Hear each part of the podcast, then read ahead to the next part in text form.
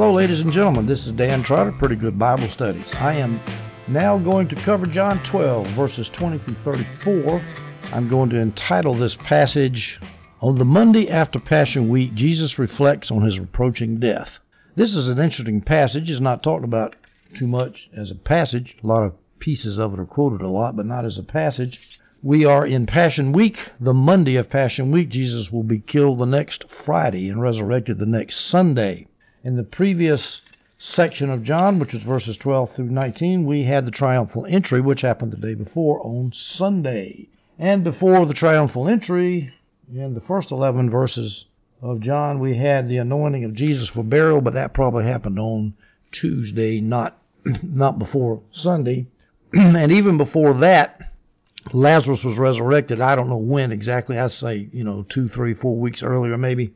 I don't know. But that's our context. And so let's start with verse 20. Now, some Greeks were among those who went up to worship at the festival. This is the Passover, the last Passover, the, the same Passover where Jesus had the Last Supper. That Thursday, it was coming up Thursday. This was Monday of Passion Week, the last week of Jesus' life. Now, who these Greeks were, there are lots of options. I'll give them to you real quickly. They could have been Gentiles they could have been God fearing Gentiles, people who were just attracted by the Jewish religion and wanted to learn some more, so they went down to the temple, to the to the festival. They could have been what were called proselytes of righteousness, which were I'll call them capital P proselytes. They were actually circumcised, they kept the law, and they were allowed to actually eat the Passover meal. That's option number two. Option number three, they could have been Gentiles who were proselytes of the gate. I'll call them little p proselytes. They were not circumcised. They couldn't eat the Passover meal. They could just go down there and, and join the crowd in the festivities, but couldn't. But they couldn't actually sit down and eat the Passover meal. They could have been Hellenistic Jews, either Jews living in Greece or Hellenistic Jews who were living in Israel. And of course, they didn't speak Hebrew; they spoke Greek, and they were affected by the Greek. They were afflicted, I should say, with the Greek culture. The famous Hellenic Jews. So we're not sure who these guys were, but they were not Jews per se. They were not your Hebrewistic Jews. We know that. And that is going to judge the interpretation of this passage because Jesus says some things that don't sound anything at all like they've got anything to do with these Greeks because they, these Greeks are going to ask a question. They want to see Jesus. We go to verse 20 through 22. So they, whoever these Greeks were, came down for the Passover. They were in the temple. Jesus was in the temple. And of course, they're probably in the court of the Gentiles and outer court of the temple because they couldn't go into the court of the women or the court of men because only Jews could do that, assuming these were Gentiles and not Hellenistic Jews. So they're probably in the court of the Gentiles. And we read in verse 21 So they came to Philip, one of Jesus' Jesus's disciples. So they came to Philip, who was from Bethsaida in Galilee, and requested of him, Sir, we want to see Jesus. Philip went and told Andrew. Then Andrew and Philip went and told Jesus. Now, Philip is from Bethsaida. Bethsaida is on the northeastern shore of the Sea of Galilee. It was near to where the feeding of the 5,000 took place. It was sort of a Gentile area, and so that might be why these Gentiles were attracted to Philip. They might have actually known him from up there. We don't know. And Andrew was from Bethsaida also. That's probably why Philip went and told Andrew. So we've got some Greeks here. Greeks in a highly Jewish context, but they're Greeks talking to some of the disciples of Jesus who might have been familiar with Greeks because they lived amongst Greeks or Gentiles. Now, Philip may have gone to see Andrew. He went to see Andrew first, then both of them went to see Jesus. Philip may have consulted with Andrew on the propriety of the Greeks requesting to come see Jesus, and see means to have an interview with Jesus. Why? Because the disciples had been instructed earlier by Jesus not to go to the Gentiles. You remember when Jesus sent out the twelve, for example, he said, Don't go to the lost don't go to the Gentiles, but only go to the lost sheep of the house of Israel. And so here we have some lost sheep that are not of the Israel fold, of the Jewish fold, wanting to talk to Jesus. And so the disciples are saying, Well, I'm not sure this is this is in our job description here. So they go see Jesus. We read now in verse 23 and 24. Jesus replied to them, replied to Andrew and Philip, The hour has come for the Son of Man to be glorified. I assure you, unless a grain of wheat falls to the ground and dies, it remains by itself. But if it dies, it produces a large crop. Now, if you're like me, you're asking, what in the world has this answer got to do with these Greeks wanting to see Jesus? It doesn't sound like it's got anything to do with it. Well, the key is in verse 24. If this grain of wheat falls in the ground and dies, it produces a large crop. In other words, Jesus is referring to the fact that he is not just going to die for the lost sheep of the house of Israel. He's going to die for the sheep that are not of the Israeli fo- of the Jewish fold. He's going to die for Gentiles too, and that's what got him on this subject about him dying for the for the world, for the for the Gentiles as well as for the Jews. He says, The hour has come for the Son of Man to be glorified. The Son of Man, of course, is the messianic title that Jesus always used for himself. It came from Daniel 7 13 and 14, where the Son of Man ascended into the Ancient of Days and received a kingdom that would last forever and ever. So it's a perfect title for Jesus. Nobody else used it of him that we know of, but he did. And this the hour had come for the Son of Man to be glorified. How? By being killed and then resurrected. The resurrection, of course, is when he would be glorified. There's a lot of glory when you get resurrected. Jesus refers to his death by saying a grain of wheat falls in the ground and dies. He, he refers to nature. He refers to agriculture. You put a little grain of wheat in the ground and boom, big old stalk comes up. Lots of wheat comes out. And what Jesus is saying, yeah, I'm going to die, but there's going to be lots of resurrected Christians following me, people who are born again of the Holy Spirit of Christ, st- constituting the church of Jesus Christ which is going to flood the earth and fill the earth as the waters cover the sea. Now, to back that up a little bit, Jamieson, Fausset, and Brown say that the Gentiles will make the spiritual harvest a lot bigger than if it was just Jews. That's where he gets that, where Jesus gets that phrase, large crop. Adam Clarke says the time is just at hand in which the gospel shall preach to all nations, the middle wall of partition broken down, and Jews and Gentiles united in one fold. Also, I might add, that Jesus was probably preparing his disciples against the shock of his death. He's saying, Look, it's going to look bad. You know, I'm going to be dead. You're going to be running, but there's going to be a large crop coming. So don't worry. My death will not be in vain. We go to verses 25 and 26. The one who loves his life will lose it, and the one who hates his life in this world will keep it for eternal life. See, Jesus is thinking about his death. It's only going to be a few days later. This is Monday. He's going to die Friday. So he's thinking about his death. And now he's talking about disciples, people who want to follow him, like these these Gentiles who want to see Jesus. And, and of course, who knows what they're thinking? They might be thinking, hey, we want to be a part of this big messianic kingdom. You're starting here. Power, glory, honor, riches, power. I word just said power. Getting rid of the Romans. But Jesus is trying to prepare them for the shock that he's going to die.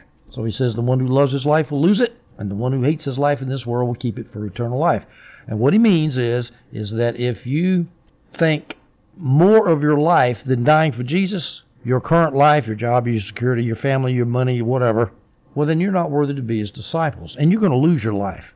You're going to build your house on sand, the flood's going to come, wash it away, and you're going to be destroyed. I just heard a, a great story, actually, it's a great and terrible story, about the 2008 crash here in America. Middle sized town in Arizona, very sort of recreation oriented, made half the speedboats in America full of golf courses and fancy stuff, a bunch of rich people. A guy that was out there that I was doing some business with, he was telling me, he says, we were foolish. We thought it would never end. I walked out of a bank with a million dollars in credit line, and all the banks were saying was, How much do you want? They wouldn't check your credit worthiness or your experience in business, just, How much money do you want? We'll give it to you. You pay us back with interest, and we'll all be happy. He said the money was flowing like wine. And when that crash happened in 2008, he said he personally knew 13 people who killed themselves because they had lost all their money. That was one of the most dramatic stories. I just heard that story two or three days ago. That's one of the most dramatic stories I've ever heard about the love of money being the root of all evil. Loving your life, you're going to lose it. I just passed by a lumber company today in my hometown, and during that crash, one of the owners who had invested a lot in that lumber company went out behind that lumber company and shot himself dead. I don't I didn't know the man, but I assumed he loved his life and he lost it. You know, there's other things besides suicide that one can do when you lose all your stuff. Uh, bankruptcy. Call a lawyer, go bankrupt, and start over and be poor. You'll probably be happier anyway. But don't shoot yourself. But at any rate, this is so true, and and the and the opposite is true too. If you give up all of your worldly stuff, like C.T. Studd gave up his honor as a cricket star, and he lived in a frippin' mansion, and make Benny Hinn be ashamed of his little hut compared to C.T. Studd's hut, mansion. He gave it all up so he could live in China and I, in the 1800s. And I'll tell you, I've lived in China for 23 years. I can't imagine what it was like living in China. Of course, he eventually ended up going to India and Africa, I think, after that. Much uncomfortable circumstances. Why? Because he didn't care about all that honor and all that money. All he cared about was the kingdom. So he's got eternal life now. He's, nothing's going to take the life he's got away now. He's living forever with Jesus now in heaven. And who cares about his cricket prowess or his daddy's money? So Jesus says in verse 26, If anyone serve me, he must follow me. If anyone serves me, he must follow me. Where I am, there my servant also will be. Now, if you think about it, that's what servants do. The master goes and the servant follows. Every movie I've ever seen, it's always been that way. Likewise, if you're going to be a servant of Jesus, if he goes to the cross, you go to the cross. If he dies, you die with him. And then when he resurrects, you resurrect with him. You are raised with him. If anyone serves me, if anyone serves me, the Father will honor him. In other words, you're going to lose all your honor in this world, but you're going to get plenty of honor from God the Father. Now, of course, this is what I'm saying sounds very easy. This is the hardest thing in the world to do to love your life less than you love Jesus' life. Very, very hard. He said this in other places too. Matthew 10:39. Anyone finding his life will lose it, and anyone losing his life because of me will find it. And losing his life, I think, it goes all the way to the extreme of being killed, dying, not just losing your money. Luke 14:26. If anyone comes to me and does not hate his own father and mother, wife and children, brothers and sisters, yes, and even his own life, he cannot be my disciple. And here I need to talk about that word hate. In our verse at hand, John 12:25, Jesus says, "The one who hates his life in this world will keep it for eternal life." It does not mean that you absolutely, objectively hate your life. It means that compared to the way you love your life in heaven with Jesus, the way you love things on this earth pales in the comparison so much you can call it metaphorically hate. It's a relative term, not an uh, absolute term. The English does not translate well from the Greek. It just doesn't. And every time, you know, you got to hate your mother. That's that's what people always say. Got to hate your mother and father. I don't want to be a Christian because I got to hate my mother and father. That's not what it means. It means compared to how much you love Jesus, you love your mother and father less than that, and so much so that the contrast makes it appear to be hate. But actually, in human terms, it's not hate. You still love them, but just compared to your love for Jesus, it pales into insignificance. Now, of course, Jesus is the supreme example of not loving his life on this earth. He gave it up. He hated his own life to the point of offering himself up for crucifixion. So he's our extreme, supreme example. We want to be like Jesus. We want to follow his example. That means we might have to give up our life. But of course, Jesus, I don't have the verses in front of me, but of course, he promises you he's going to give you back in this life and in the world to come, and sometimes mixed with persecution, lands, fields, houses, family. There's your prosperity message, Benny Hinn. Give it all up. Take some persecution. John 12, verses 27 through 28. Now my soul is troubled. What should I say? Father, save me from this hour. But that is why I came to this hour. When you say an hour, it means this time, because remember, the time is short, just a few more days between Monday and Friday, he's going to die. Father, glorify your name. Then a voice came from heaven, I have glorified it, and I will glorify it again. And what God was saying to Jesus here is, I have glorified your name. How? By doing all, all the miracles that Jesus, God did through Jesus? As Gill puts it, in the incarnation, the ministry, the obedience, and miracles of Christ, and particularly in that late one in rising Lazarus from the dead. Oh, yeah, God's glorified Jesus big time. That's why Jesus had such a big crowd following him at the end of his ministry here. Now, when God told Jesus, I have glorified it and I will glorify it again, he's referring to the fact, I'm going to even give you more glory when I raise you from the dead, because, boy, that's, a, that's the biggest miracle of them all. It's one thing to raise somebody else the dead, but when you raise yourself from the dead, when you walk out of the tomb yourself, nothing could be more glorious than that. And God says, I promise you. Now, God, of course, was bucking Jesus up here. Jesus was human. He said, My soul is troubled. He's just like any other human being. He knows he's going to die. And human beings don't like to die. It's built into us. It's part of our human nature. It's a principle of self preservation. We don't like to die, and Jesus was not any different than any other human being. He didn't like to die. It was not something that was pleasant. You remember in the Garden of Gethsemane, he said, Father, if it is your will, take this cup from me. He's sweating, sweating drops of blood, or as his sweat fell as like blood from his from his brow. That was that was big time pressure. He was feeling it, and he went through it. He went through something very very terrible for us, and his soul was troubled. Now, So God the Father is trying to encourage Jesus here at this time when Jesus said his soul is troubled. And notice also that he is giving a vindication to Jesus because think about people that are watching Jesus and thinking, hot dog, this is the Messiah. Whoa. And then all of a sudden the Messiah is starting to say, you know, I, I just don't feel good. My soul is troubled. That'd be like Larry Bird taking the Celtics into the seventh game of the NBA Finals and said, boys, I don't know about this. I don't know if we can take these guys. No, Larry Bird's never going to say that. But here, Jesus, the Messiah, who's going to rule the whole world and knock out the Romans, oh, now he's saying his soul is troubled. This is kind of frightening. Now, the NIV Study Bible points out that when Jesus prays to the Father, he says, Father, glorify your name. At first he says, save me from this hour. No, he didn't actually say that. He said, "What should I say, Father? Save me from this hour." He didn't. He, was, he was asking a rhetorical question. The answer is no. Of course, the Father's not going to save me from this hour. This is why I came for this hour to die. So he's not asking to get uh, saved from the physical crucifixion that he's going to have to to suffer. Instead, he he prays, "Father, glorify your name." Now, the NIV Study Bible says that what Jesus did here is he did not pray for his personal deliverance, but rather his concern was for his heavenly Father, and so he prayed for his Father's glory. He did consider praying for his personal deliverance. What should I say? Save me from this hour? He considered it, but he pulled back from doing that. As the NIV Study Bible cogently points out, it says that his only prayer, as it turns out, was that God, God would get the glory. God would get glory for what Jesus was going to do. Now, notice this is the third time in the Gospels where a voice came from heaven to justify Jesus or to vindicate Jesus at his bapti- at his baptism. This is my son. This, here is my beloved son. Hear him. He said this exact same thing at the Transfiguration on the Mount of Transfiguration. Here is my beloved son. Hear him. And in this instance, here on Monday of Passion Week in the temple, the voice said, Jesus, the Father, the Father said, I have glorified, I have glorified my name, and I'm going to glorify it again. And the again, of course, they have glorified as all the miracles and ministry and teaching of Jesus before, and the glorified again it means he was going to glorify it later at the resurrection. We go now to verses 29 and 30. The crowd standing there heard it, heard the voice from heaven, heard the voice of God, and said it was thunder. Others said that an angel had spoken to him. Jesus responded, This voice came not from me, but for you. Now, first of all, we have to reconcile an apparent discrepancy here. Some people heard thunder and some people heard voices. Well, you could just say some people hear better than others. Even better than that, though, is I think what Adam Clarke says is that some heard only the thunder. Well, I just said that. Some heard the thunder and some heard the voice. Adam Clarke says that. But John Gill, I think, puts it better. He said those closer to Jesus hear the articulate words, and those who are far off don't hear the articulate words. They just hear the noise, so it sounds like thunder.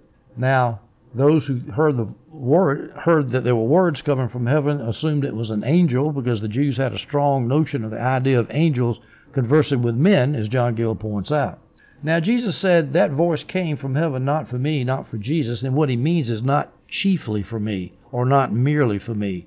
Of course, the voice came for Jesus too to, to encourage him, but it was but Jesus is saying it wasn't only for me; it was for you. Why did the voice come for Jesus? Because it answered his prayer when he said, Glorify my name, comforted him during his apprehension concerning his approaching death, and that and God the Father assured Jesus of Jesus' future glorification. But now, why did the voice come for you? And this would possibly include these Greeks who were down coming down to see Jesus. They hadn't had a chance to see miracles like the Jews had, so God says, I'm going to give you a chance to see some miracles. I'm going to give you, I'm going, I'm going to give you Greeks a chance to hear my voice. That's Adam Clarke's idea. I think Jamieson Fausset Brown's got a better idea as why the voice was for the people standing around Jesus. It was to correct any unfavorable impression Jesus' momentary agitation might have made. As I said, you know, messiahs don't usually express self doubt. And so that voice was trying to convince those standing around, either Jews or Gentiles, whoever, that Jesus was the Messiah. John 12:31. Now is the judgment of this world. And of course what he's talking about is the cross and the resurrection that occurred after the cross where the devil where God beat the devil, the devil the prince of death was beaten by the Lord of life, Jesus. This is the judgment of the world, the events that are coming shortly. Now the ruler of this world will be cast out. The ruler of this world, of course, is Satan. Now, people always ask this question: Well, who rules the world, God or the devil? Well, this is somebody just asked me that recently. A Chinese student of the Bible. And this is the way I answered it. I said, well, the devil, it says here, now the, the ruler of this world is the devil. He rules the world now. But he's only here at the mercy, at the concession of the Lord. He's on a short leash. Sooner or later, God's going to kick him out. As a matter of fact, if you believe like I do, if you're a amill or a post mill, I'm a post mill, and you look at Romans, at Revelation chapter 20, the devil is bound. That means the devil can no longer stop the spreading of the gospel throughout the world. And so that means that's how the rule of the world be cast out. He'd be cast out of ruling the world. He doesn't rule the world anymore because he's lost his power to make people not believe in Jesus. I can go up to somebody and lead them to the Lord, and if that person is in the elect, the devil ain't going to stop that conversion. So anyway, we can at least say the devil was the ruler of the world up until the cross. After that, the prince of the power of the air. Now he is called the prince of the power of the air in Ephesians. So you know he's got some kind of power, but his power is shrinking. And I like to say this: the number of demons that are in the world is fixed. That one third of the angels that fell from the foundation of the world before the world was formed, one third, that number is fixed. The demons don't get married and have baby demons. That number is fixed, but humans, Christians, are increasing in number constantly, which means that per the number of demons that are available to ha- to harass a given 100 Christians is shrinking as every day that goes by. That always gives me a little bit of comfort. But even if they weren't shrinking, we have the power to take authority over demons. They are subject to it, just like the disciples said. They've fallen down from heaven. They, the demons are subject to our name. And Jesus said, I saw them fall from, saw Satan fall from heaven like lightning. So we don't need to worry about demons. But anyway, that's the good news. The rule of this world is cast out by that crucifixion and resurrection. And Jesus predicted it. And he said the world was going to be judged because of it, because the world did not believe in Jesus, and so, hey, there's going to be terrible judgment for the world, for any of those in the world who do not believe in Jesus. Now, of course, when you see that word world, you always have to say, well, what does that mean? Does it mean the Gentiles in the world, or does it mean the whole planet? Well, in this case, I think it's the whole world. Gentile, Jewish, anybody that doesn't believe in God is going to get judged. We go to verses 12, 30, John 12, 32, and 33. As for me, Jesus continues, as for me, if I am lifted up from the earth, I will draw all people to myself. He said this to signify what kind of death he was about to die. Now, it's ironic. He uses the phrase lifted up. Usually, when you say lifted up, it usually means exalted. In fact, in some places in the New Testament, it does mean exalted. But here, Jesus is using it in the sense of lifted up on the cross. So he's lifted up on the cross and degraded horribly in the eyes of the world, and yet he draws all people to himself and becomes the Savior of the world as the NIV Study Bible puts it, actually dying on the cross was the supreme exaltation of Jesus. He was not only lifted up geographically in space as he was put up on the cross, he was also lifted up in glory because now he's the Lord of the world, and it's just a matter of time before he takes full possession of his kingdom. The scriptures that say he is lifted up as being crucified, John 3:14, just as Moses lifted up a snake in the wilderness, so the Son of Man must be lifted up. That's referring to when Moses held up that brazen serpent when the people got bit by scorpions and they looked at this brazen serpent. The serpent is a snake, symbol of sin, and they looked upon and and the brazen serpent was a symbol of the cross, and so they looked at the at the brazen serpent and their bites went away, their affliction went away, like we look at the cross.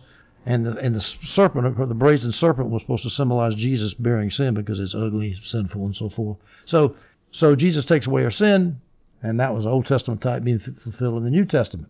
John 8:28. So Jesus said to them, "When you lift up the Son of Man, then you will know that I am He, and that I do nothing on my own, but just as the Father taught me, I say these things." When you lift me up on the cross. Now, when He says, "If I am lifted up from the earth, I will draw all people to myself," I will draw all people to myself. What does all people mean? It, means all men without distinction. It does not mean all men without exception, because if it meant that, then there would be universal salvation, which would contradict about half the New Testament. It would contradict all the verses. It says there's a hell that unbelieving people will go and there's judgment, and Jesus said that over and over again. And I don't know how in the world anybody can be a universal reconciliationist unless he just decides he's going to write his own Bible. So it means all men without distinction, the whole world, whether no matter whether you're Jew or Greek or free or slave or whatever your status is, whatever your ethnic group is, whatever your nationality is, doesn't matter. Christianity is going to be all over the world, which it is. There's Christians everywhere now. You can have you can hardly go to any corner of the globe and not find Christians. I went to I was on the west end of of Xinjiang province about I don't know 15 years ago, and that was a Muslim tribe Kaz- Kazakhs. from Kazakhstan. Actually, they we weren't in Kazakhstan; they were crossing the border into Xinjiang, and there was a, somebody who spoke their language. Our bus driver, actually, and no, excuse me, it wasn't a bus driver. He was the guy that was leading us around, and he sat there and he witnessed to this guy in the Kazakh language. I don't think the guy spoke Mandarin at all, and he, the uh, the Chinese guy who witnessed to the in the, the Kazakh guy to the Kazakh man, he said that he had never that Kazakh man had never heard the name of Jesus, never heard the word, didn't know who he was. So it was explained to him, and he accepted Christ right there in in that tent. So even way back in the far boonies of China, in the middle of Muslim territory, there are people that are believing in Jesus now.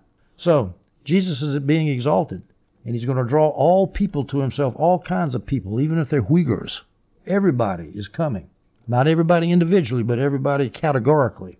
Now, when Jesus says this, I will draw all people to myself, let's go back to the context. Remember, these are Greek people that want to see Jesus. I'm assuming that they, they're seeing Jesus now, that Andrew and Peter had introduced them introduced these Greeks to Jesus and he's still talking.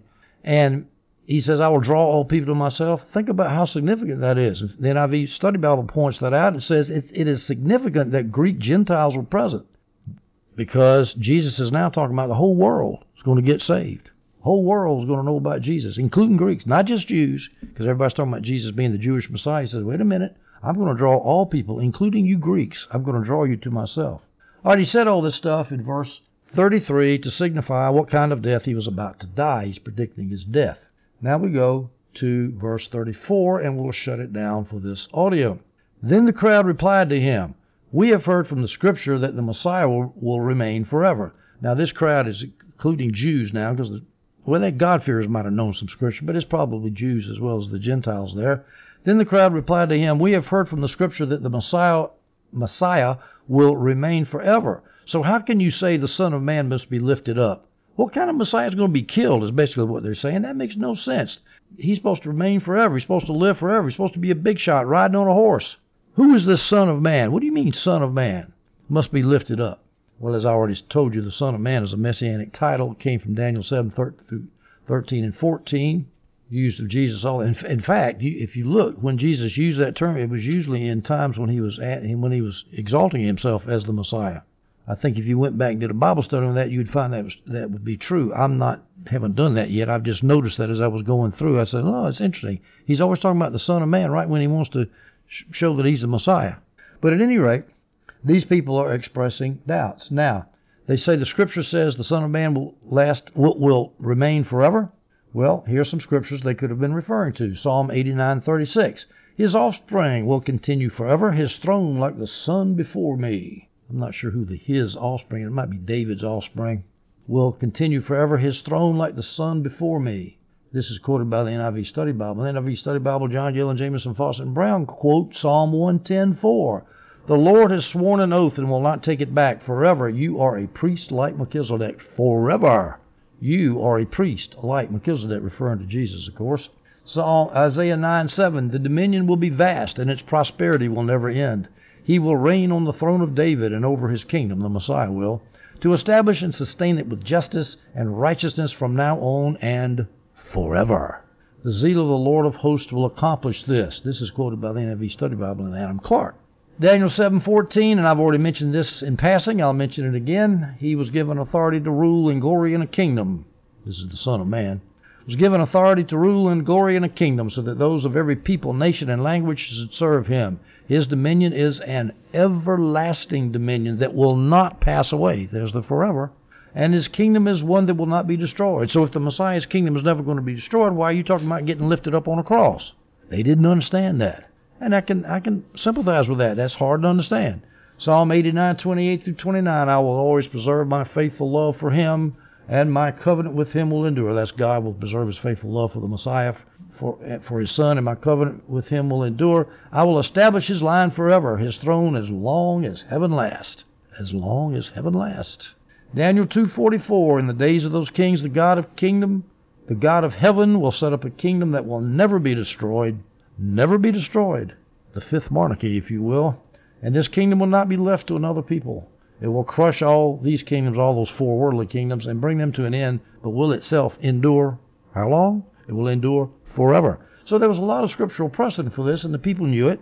So if the Messiah is going to live forever, how's the Messiah going to die? That's their main problem.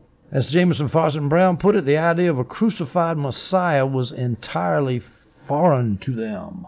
All right, we're going to leave this audio with the people perplexed. We'll take up Jesus' answer in the next audio as we continue this. We'll cover verses, John chapter 12, verses 35 through 50. I hope you stay tuned for that one, and I hope you enjoy this audio.